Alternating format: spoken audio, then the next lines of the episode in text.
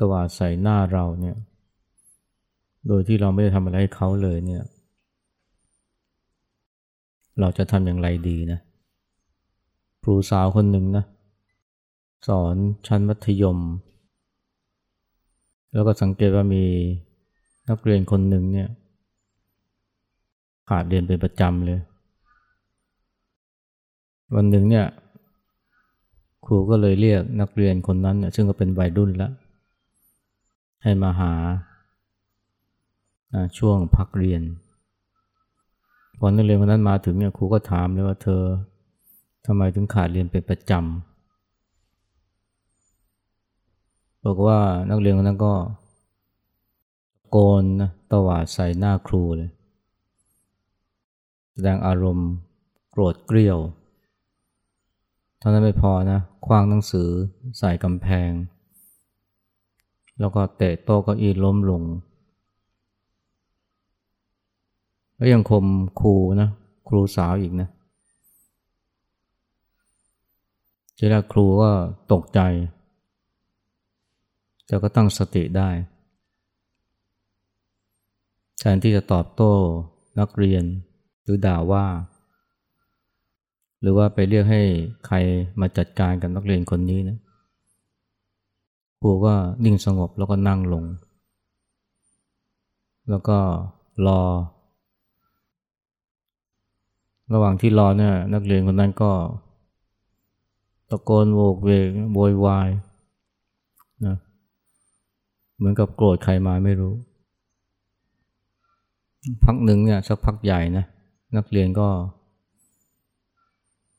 หยุดตะโกนแล้วแต่ก็ยังเดินงุนง่าน ไปทั่วห้องเลยนะ ด้วยอารมณ์หงุดหงิด ครูก็ยังนั่งสงบอยู่นะ รอจนกว่านักเรียนเนี่ยจะพร้อมคุย ก็พักใหญ่ทีเดียวนะ ก่อนนักเรียนชายคนนั้นเนี่ยจะอารมณ์ค่อยๆสงบลง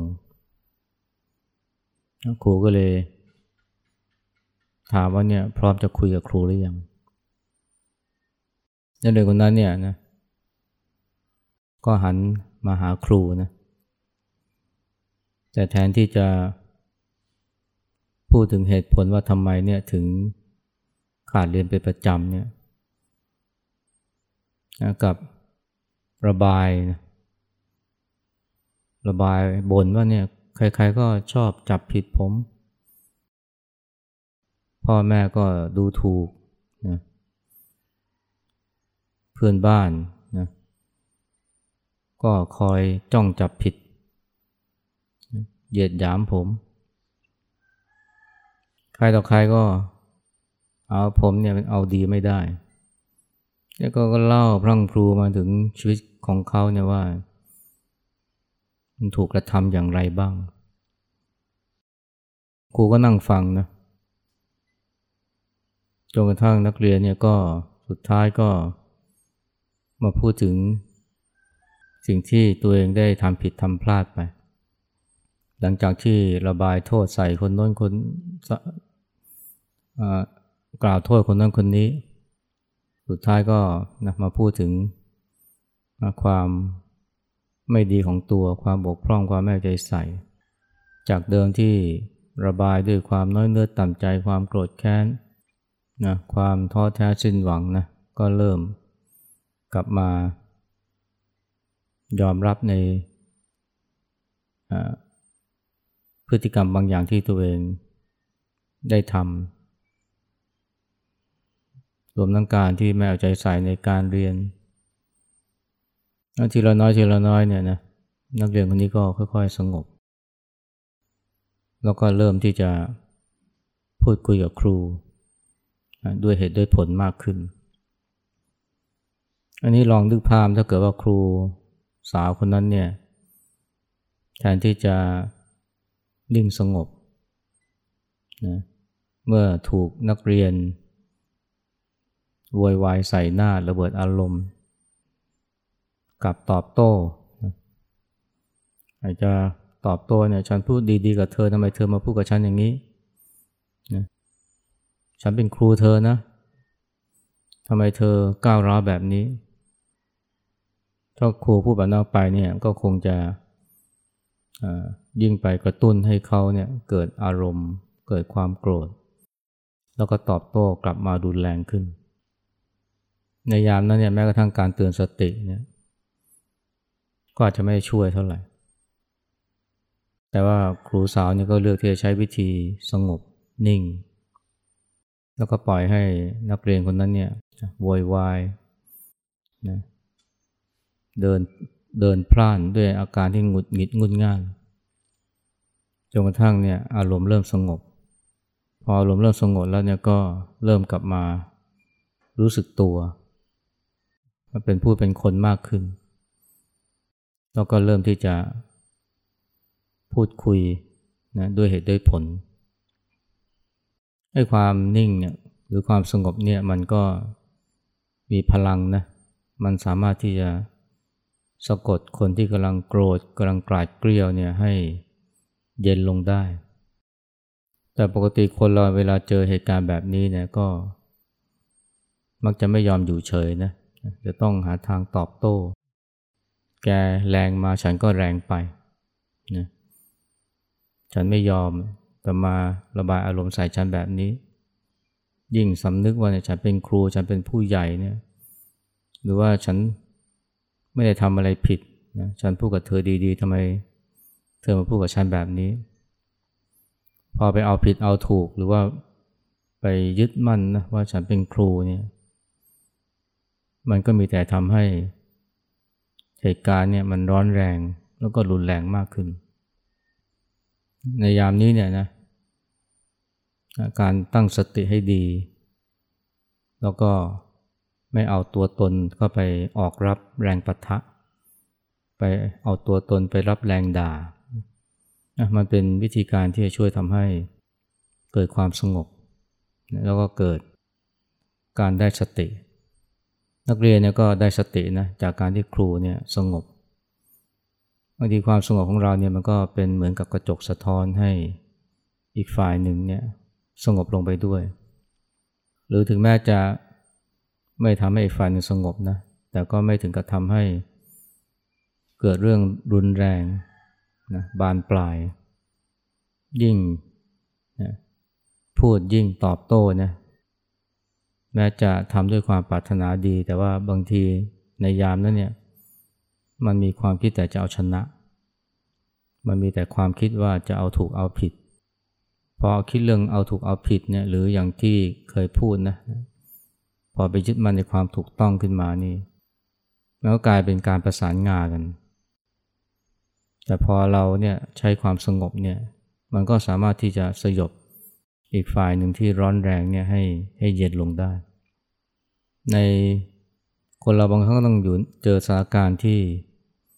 มันไม่ใช่แค่เจอคนมาระบายอารมณ์ใส่ แต่บางทีอาจจะเจอคนที่ เข้าใจผิด หรือบางทีถึงกับมุ่งร้ายนะด้วยความเข้าใจผิดเลยก็มีนะ อย่างในสายพุทธกาลเนี่ยเมื่อครั้งที่พระเจ้าเนี่ยประทับอยู่ที่เชตวันเนี่ยมันก็มีนักบวชอนอกพุทธศาสนาจำนวนหนึ่งนะที่ไม่พอใจพระพุทธเจ้าแล้วก็คณะสงฆ์เพราะว่าได้รับศรัทธาจากผู้คนมากมาย ทำให้ตัวเองเนี่ยนะนอกจากสักการะ จะน้อยลงแล้วนะลาบก็น้อยลงไปด้วย ก็ไม่พอใจนะก็พยายามหาทาง ที่จะกันแกล้ง หรือว่าหาทางที่จะใส่ไล่ป้ายสี เพื่อให้ชนให้ประชาชนเนี่ยเสื่อมศรัทธา ก็มีการนะ สมคบนะกับนางปริภาชิกาคนหนึ่งเนี่ยชื่อสุนทรี สุนทรีเนี่ยเป็นเป็นคนที่สวยนะ สุนทรีนี่ก็เห็นด้วยนะ อยากจะสร้างความเสื่อมเสียให้กับพระพุทธเจ้า ก็ทุกวันเนี่ยก็ทำทีนะ ตอนเย็นๆเนี่ยในขณะที่ญาติโยมจำนวนหนึ่งเนี่ยเดินออกจาก เชตวันเนี่ยเพื่อเข้าเมืองสาวัตถีเนี่ยนางสุนทรีก็เดินสวนคนกลุ่มนี้นะคนกลุ่มนี้ถามว่าจะไปไหนเขาจะบอกจะไปหาพระพุทธเจ้าจะไปสำนักของพระสมณโคดม แล้วฉันก็จะไปนอนที่นั่นด้วยนะพอถึงเวลารุ่งเช้าเนี่ยตัวเองก็ทำทีนะเดินออกมาจาก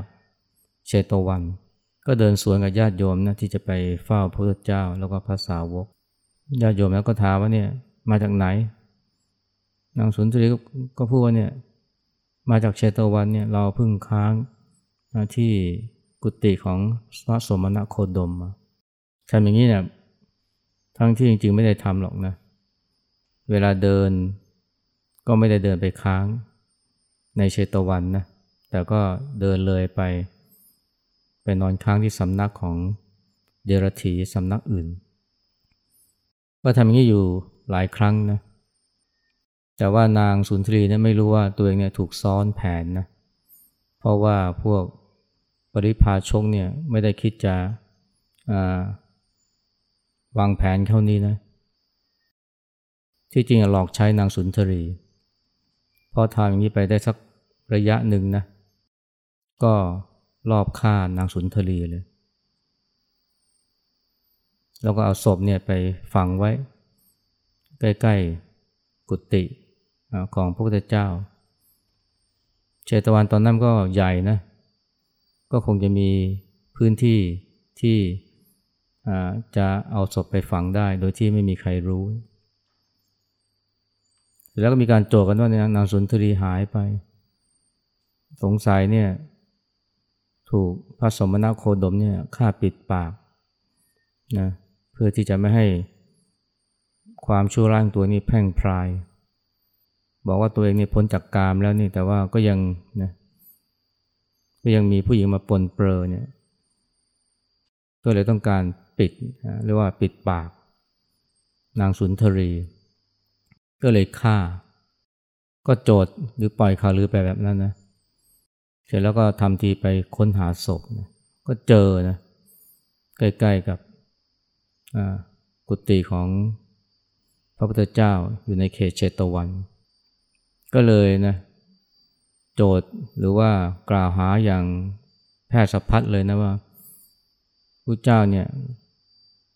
ไม่เพียงแต่เสพสมนางสุนทรีเท่านั้นนะแต่ว่ายังฆ่าปิดปากเลยบอกว่าชาวเมือง สาวัตถีเนี่ยเชื่อนะลือสะพัดเลยนะแล้วก็โจดจันแล้วก็กล่าวหา แล้วก็ลุมประนามด่าว่าพระพุทธเจ้า อันนี้ก็น่าคิดนะพระเจ้าเนี่ยทรงอยู่เชตวันแล้วก็โปรดชาวสาวัตถีมาเนี่ยเรียกว่า 20พรรษานับว่านานที่สุดก็ว่าได้ ตอนที่เกิดเหตุก็ไม่ทราบนะว่าพระองค์เนี่ยอยู่ที่เชตวันกี่พรรษาแล้ว แต่ว่าก็คงจะทำให้ประชาชนมีศรัทธามาก แต่พอคนได้ข่าวจากพวกปริพาชกนะว่าเนี่ยพระเจ้านี่ฆ่านางสุนทรีนี่ก็เชื่อกัน เชื่อกันอย่างง่ายๆนะก็คงไม่แต่คนสมัยเนี่ยที่เชื่อข่าวลือเชื่อเฟกนิวกันอย่างง่ายๆเหมือนกัน แต่นี่ขนาดนะเขามีศรัทธาในพระเจ้ามาก่อนนะแต่พอเจอข่าวหรือแบบนี้นี่ก็ ก็หลงเชื่อทันที จากศรัทธาก็กลายเป็นเสื่อมศรัทธาแล้วก็ลุมประนาม อันนี้มันก็เป็นอุทาหรณ์สอนนะคนเราเนี่ยคำสารเสริญเนี่ยเยินยอเนี่ยหรือสักการะนี่มันเอาแน่เอานอนไม่ได้เลย วันนี้สารเสริญพรุ่งนี้ก็อาจจะด่าก็ได้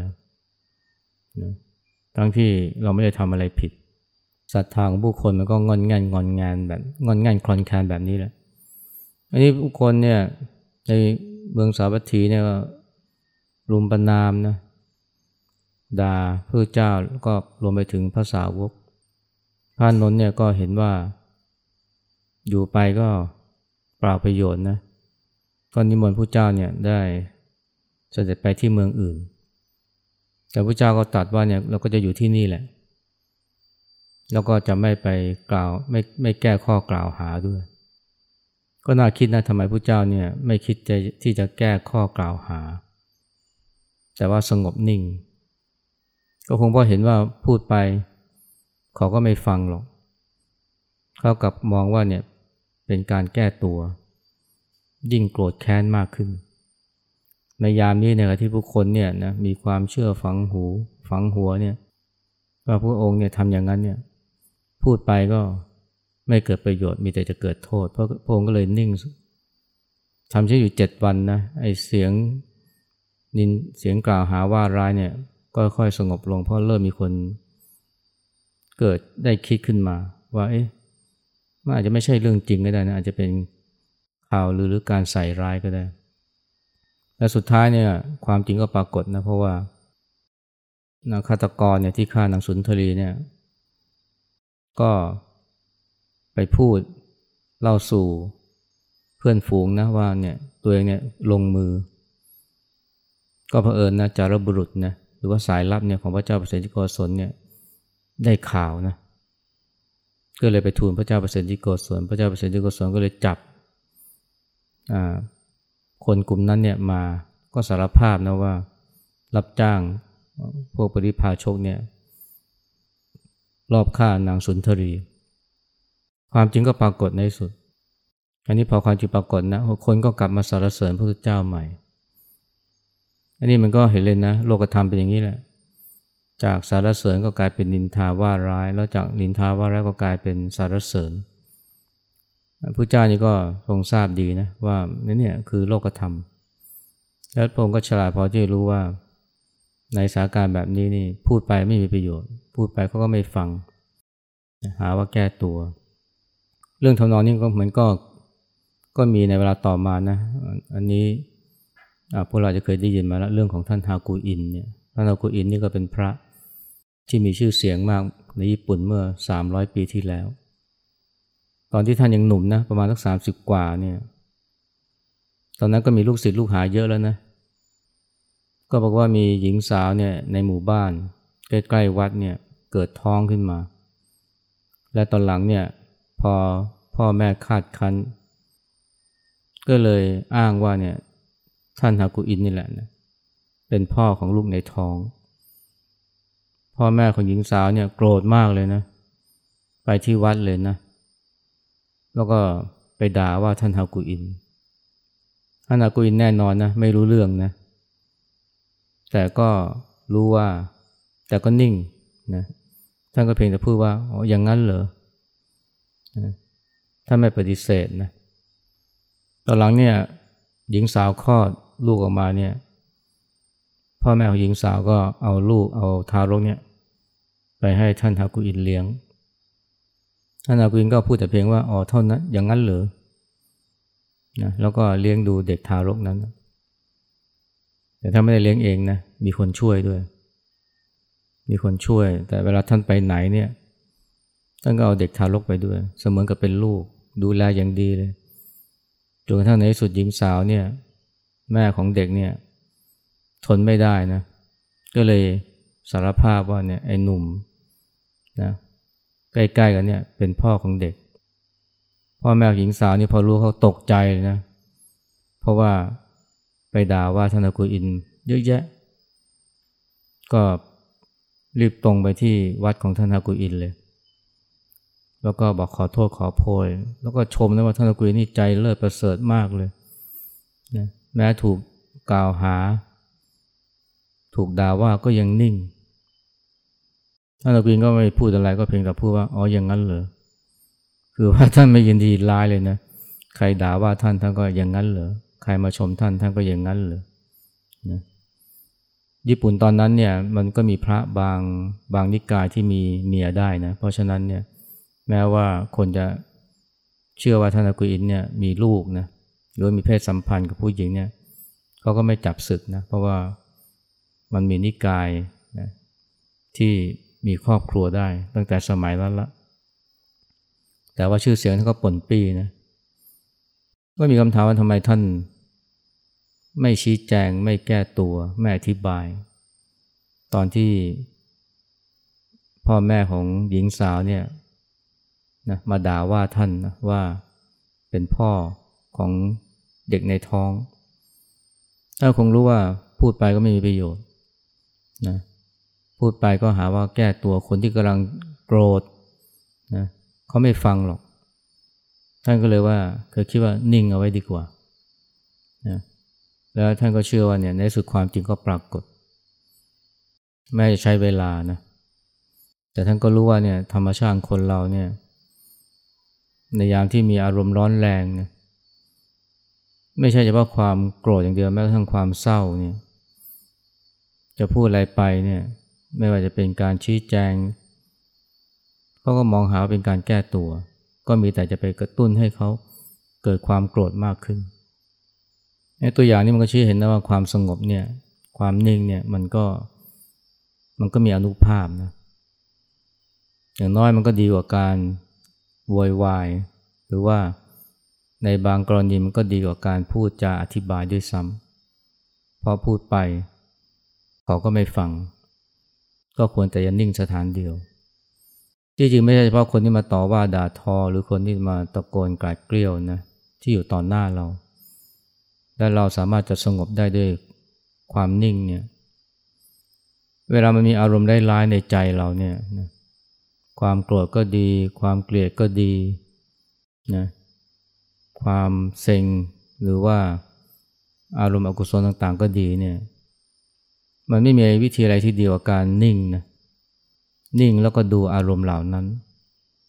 คนจำนวนไม่น้อยเนี่ยพอมีความโกรธหรือมีความเศร้ามีความเบื่อความเซ็งเนี่ยหรือแม้กระทั่งความคิดฟุ้งซ่านเนี่ยก็มักจะอดรนทนไม่ได้ เข้าไป สู้รบตบมือกับอารมณ์เหล่านั้น มันโกรธมาได้ยังไงทำไมแค่ต้องโกรธด้วย อันนี้พูดกับตัวเองนะทำไมแค่ต้องเศร้าด้วย พอมีความเหงาก็เหมือนกันนะ ก็อยู่เฉยไม่ได้ ต้องเข้าไปไล่บี้อารมณ์เหล่านั้น แต่ก็อย่างที่เรารู้นะ ประสบการณ์พวกเราคงจะรู้ว่าพอเราไปต่อกรไปไล่บี้กับอารมณ์พวกนี้เนี่ย มันกลับมี เรี่ยวมีแรงมีกำลังมากขึ้น ยิ่งไปบี้กับบี้หรือไปสู้รบตบมือกับมันนะมันยิ่งนะเติบใหญ่มากขึ้น แต่วิธีที่ดีกว่าคือการที่เรานิ่งสงบ ดูมันเฉยๆ ดูมันเกิดขึ้นนะแต่ว่าไม่กระโจนเข้าไปสู้รบกับมัน แล้วก็ไม่ไปปล่อยให้มันเข้ามาครอบงำไอ้ความนิ่งในใจเราเนี่ย อันนี้แหละที่ครูบาอาจารย์ท่านเรียกว่ารู้ซื่อรู้ซื่อคือรู้แบบนิ่งๆนะรู้ด้วยการที่นิ่งสงบ ไม่ยินดีไม่ยินร้ายนะจะเรียกว่าอุเบกขาก็ได้ อย่างที่หลวงพ่อเขียนกับพวกเนี่ยคิดดีก็ช่างคิดไม่ดีก็ช่าง อันนี้รวมถึงอารมณ์ด้วยนะความนิ่งเนี่ยด้วยอาการ ด้วยการที่ใจเป็นกลางต่ออารมณ์ต่างๆ ที่เกิดขึ้น มันเป็นวิธีที่รับมือกับอารมณ์ที่เกิดขึ้นในใจได้ดีมาก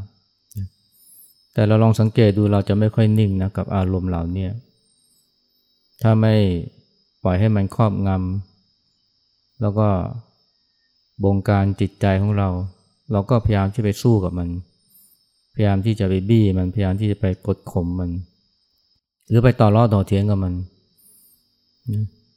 ทำไมฉันคิดแบบนี้ ฉันไม่น่าคิดแบบนี้เลยนะทำไมฉันมีอารมณ์แบบนี้ พยายามที่ไปสู้กับมัน หรือพยายามที่ไปหาถูกหาเอาถูกเอาผิดกับอารมณ์เหล่านี้ มันไม่มีประโยชน์นะกับจะทำให้เราเนี่ยนะตกอยู่ในอำนาจของมันมากขึ้น วิธีที่ดีก็คือว่าเนี่ยนิ่งสงบนะดูอารมณ์เหล่านั้น แต่ก็ต้องดูให้เป็นนะ ถ้าดูไม่เป็นนี่มันก็อดไม่ได้ที่จะเข้าไปบี้มัน ก็ไปจัดการกับมัน ตรงนี้ที่ต้องใช้สติมากเลยนะสตินี่มันช่วยทำให้การนิ่งของเราเนี่ยมันมันไม่ใช่แค่ความคิดหรือความตั้งใจนะแต่ว่ามันกลายเป็นความจริง อยากจะนิ่งแต่มันนิ่งไม่ได้เพราะสติมันไม่พอ แต่ถ้าเรามีสติพอนะสติมันช่วยทำให้เราเนี่ยสามารถที่จะนิ่งแล้วก็ดูอารมณ์เหล่านั้น เกิดอาการที่เรียกว่าเห็นไม่เข้าไปเป็น หรือว่ารู้ซื่อๆแล้วต่อไปนะพอเรานิ่งกับอารมณ์เหล่านี้ได้เนี่ยหรือว่ายอมให้มันเกิดขึ้นแต่ว่าไม่ไปสู้รบตบมือกับมัน ต่อไปมันไม่ใช่แค่อารมณ์ภายในนะที่เรานิ่งได้เนี่ยไอ้สิ่งที่กระทบเราจากภายนอกเนี่ยไม่ว่าจะเป็นรูป เมื่อกระทบตาเสียงกระทบหู เราก็นิ่งได้นะเสียงดังนะเราก็นิ่งได้ ไม่ ปั่นป่วนไม่คิดที่จะไปต่อล้อต่อเถียงกับเสียงที่มากระทบ เห็นคนทำอะไรบางอย่างที่ไม่ถูกต้อง บางทีเรากำลังพูดคุยกำลังบรรยายอยู่มีคนพูดคุยกัน มีคนเล่นโทรศัพท์นะเราก็นิ่งได้นะไม่เกิดความขุ่นมัว ไม่เกิดความหงุดหงิด ก็รู้ว่าเขาทำไม่ดีทำไม่ถูกต้องแต่ว่าเราก็นิ่งได้ ไม่ไม่หัวเสียไม่หงุดหงิด ไปกับสิ่งที่เห็น หรือว่าเสียงที่ได้ยิน รวมทั้งเหตุการณ์ต่างๆด้วยนะ พอเหตุการณ์ต่างที่มันไม่เป็นไปดังใจนะรถติดบ้างละ หรือว่าคนมาทำไม่ถูกใจไม่ถูกต้องนะเราก็นิ่งได้นะแล้วก็สามารถที่จะหาทางออก หรือว่า วิธีการที่จะเกี่ยวข้องกับเขาให้ถูกต้องจนแม้กระทั่งเกิดเหตุร้ายขึ้นมาเนี่ยเกิดไฟไหม้นะหรือว่าเกิดอุบัติเหตุเนี่ยก็ต่อไปก็จะนิ่งได้เหมือนกัน เพื่อให้สติ เพื่อให้ปัญญาได้เข้ามาทำงานนะว่าจะหาทางออกอย่างไรที่ดีที่สุด เพราะถ้าเกิดว่าโวยวายตีโพยตีพายขึ้นมานี่มันก็ปัญญามก็ไม่ทำงานแล้ว แล้วก็บางทีแทนที่จะ